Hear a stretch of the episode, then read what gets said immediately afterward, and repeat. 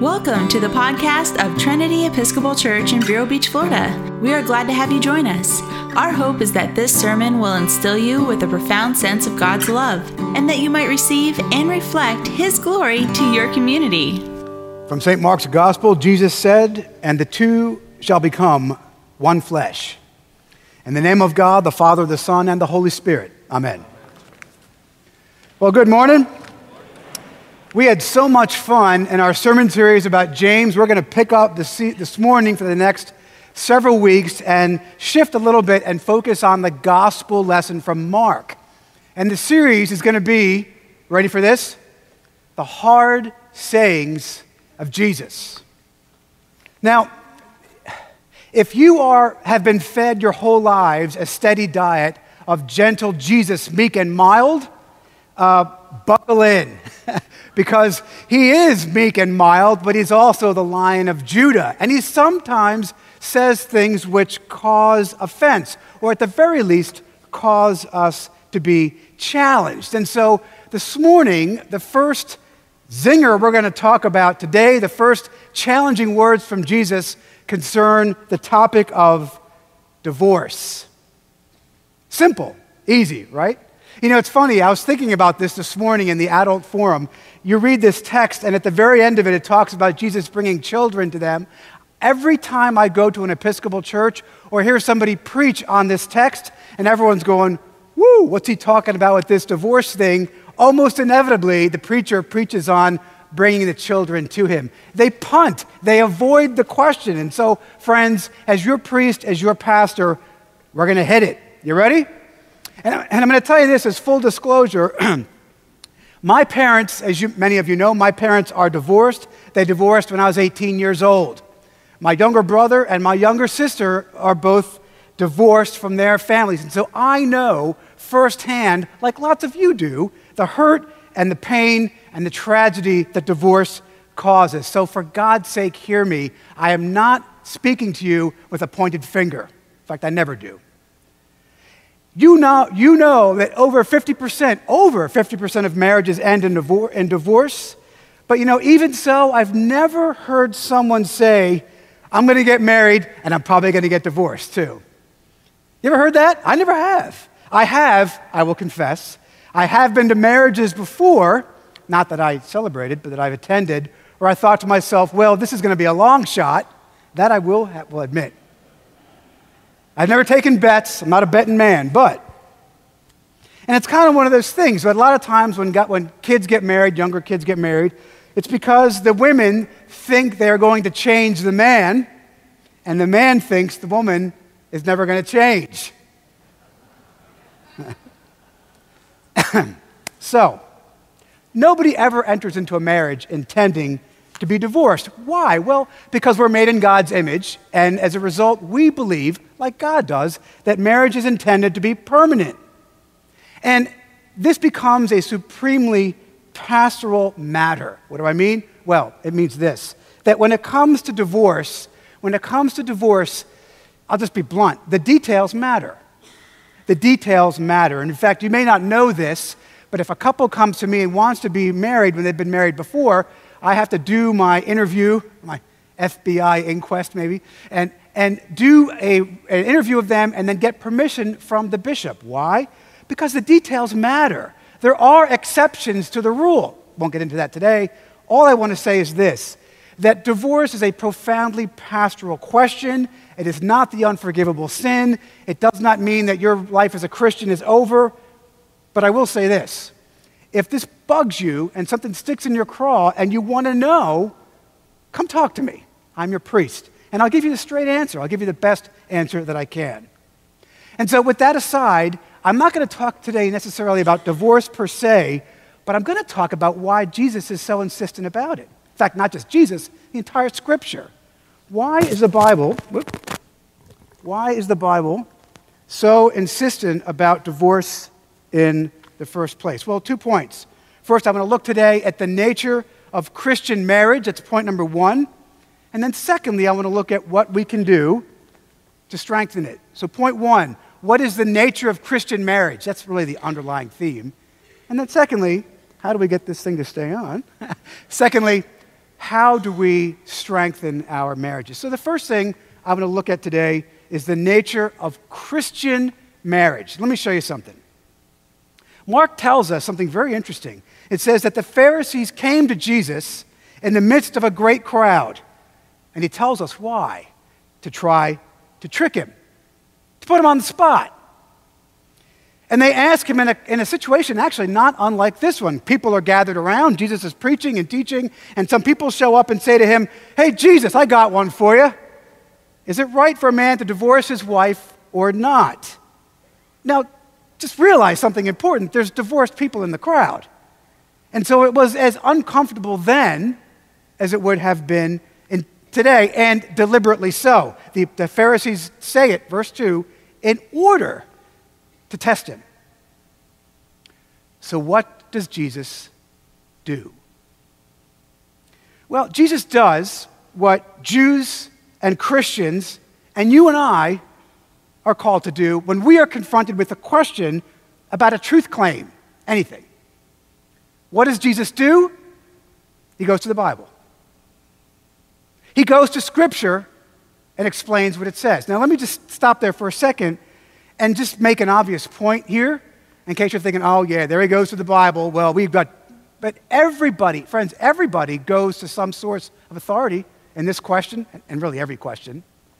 Every person you speak to, whether it's divorce, gay marriage, abortion, whatever the hot button topic might be, that's a lot in one sentence, isn't it?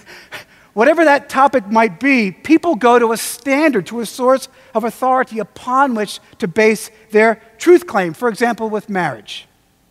If your view of marriage is all about personal self-expression and personal fulfillment, then the basis for your worldview will be your choice of a mate. And if that mate no longer satisfies your fulfillment and your choice, it's time for number two. Or, if you're like most people in our culture today, most people in our culture today take what I call, and I made this up so you can use it, take a consumerist view of marriage. Turn on the T V and watch Oprah. Is she even on anymore? I don't even know. But watch any news show about Doctor Phil, right? All of these people take a consumerist view of marriage. What do I mean by that? Well, you marry a person for what that person can do for you. She makes me laugh. He makes me happy. She's a good cook. He's a great provider. Man, friends, so many marriages fall apart because of the con- consumerist view, because it falls apart when the marriage no longer works for me. She's not the girl she used to be. He's not the man I married. You get my point. You with me? The point I want you to see here is that everybody, Christian and non-Christian, I don't care who you are, makes decisions about marriage and, frankly, everything else based upon a standard which defines your worldview. Christians, we go to the Bible. Because the Bible, I'll submit to you today, always gets it right. And because the Bible is the only worldview, listen, which does not contradict itself. I did not always believe that. In seminary, when I taught scientific, mes- uh, scientific uh, theo- uh, methodology to gra- undergrads, and I was in grad school, I came to believe this to be true, that the Bible is the only worldview which only gets it, always gets it right and does not contradict itself. Why? It's true. It's God's Word. And so the Pharisees, come back to the story, the Pharisees ask Jesus a question. Hey, Jesus, is it lawful for a man to divorce his wife? And where does he go? He goes to the Bible. Jesus says, well, what did Moses say? What he's referring to is Moses wrote the Pentateuch, uh, the first five books of the Bible. Jesus refers back to Deuteronomy chapter twenty-four. Jesus references Scripture. And then Jesus says, because of the hardness of your heart, your sin, your brokenness, Moses wrote the commandment for you. But from the beginning, listen, God made them male and female. Genesis chapter two. So Jesus refers back to two scriptural texts, Deuteronomy twenty-four and Genesis two, to the story of Adam and Eve. We're going to dive into that for a second. Let me show you something. If I said to you, marriage is based upon Adam and Eve, what would you say? Most people have a working understanding of the Adam and Eve story is something like this. God creates a man, and he's in the, he's in the garden, and he's lonely. And so God says, all right, uh, I got an idea. And he puts Moses into, to sleep, and, and he cuts open his side, and he pulls out a rib, and then he covers the hole back up, and he makes Eve out of a rib, out of spare parts. That's what it sounds like, right? Most people understand this text about Adam and Eve and the creation narrative that somehow God makes Eve out of a spare part, out of a rib. But there's something, two things going on here that are fascinating. First, Adam, the name Adam, Hadam in Hebrew, is always prefaced with the word the, the Hadam. And Hadam means the man of red clay. Why? When God created the Hadam, he took dirt and breathed in it, and the man came to life. The Hadam, this person, it means the person, the being of red clay. The English refers to him as a him, refers to Adam as a him. But listen, Adam could have been an it, the person of red dirt. Secondly, this is more interesting. God takes the Hadam and he removes, the Hebrew word is the word Selah. And it's translated into English as rib. But the word could also be translated, listen to this, half or side. So here's another way to read the Adam and Eve story, because it has an incredible importance for the question for today. God takes the Hadam, this first human being, and cuts him in half. And the two, one, becomes two. Two complementary halves.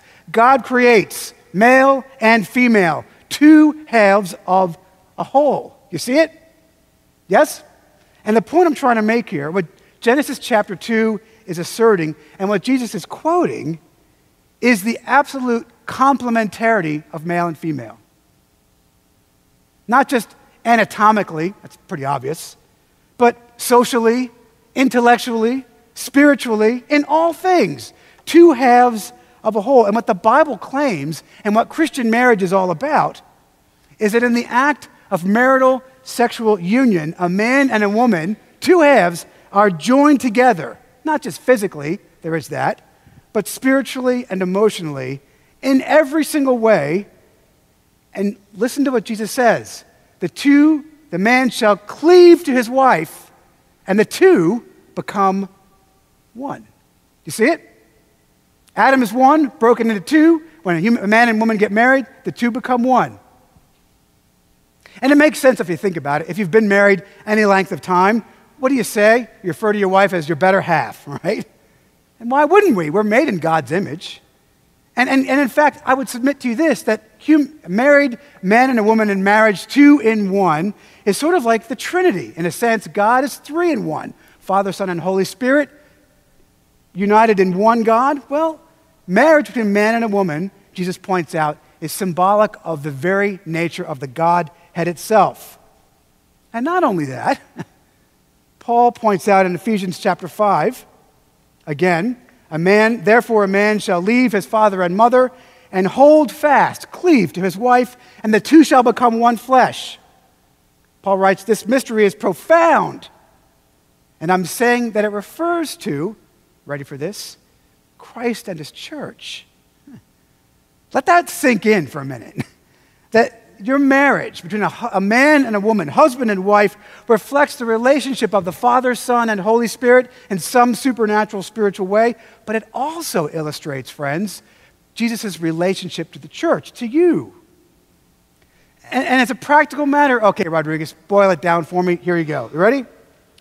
Next time you want to pick a fight with the spouse, next time you want to watch the Falcons and you just want to watch the Eagles or something, next time you want to pick a, a fight with your spouse, just stop and remember that your Christian marriage reflects the nature of God, the Holy Trinity, and also reflects the relationship of Jesus to his church. It's profound. Two independent persons, man and woman, becoming one. For those of you who are married or who have been married or have been around somebody who is married, did you ever notice that you become more and more like your spouse over time? Do you ever notice that? that they begin to rub off on you? Yes? I've been married to my wife, Kathleen, for twenty-two years.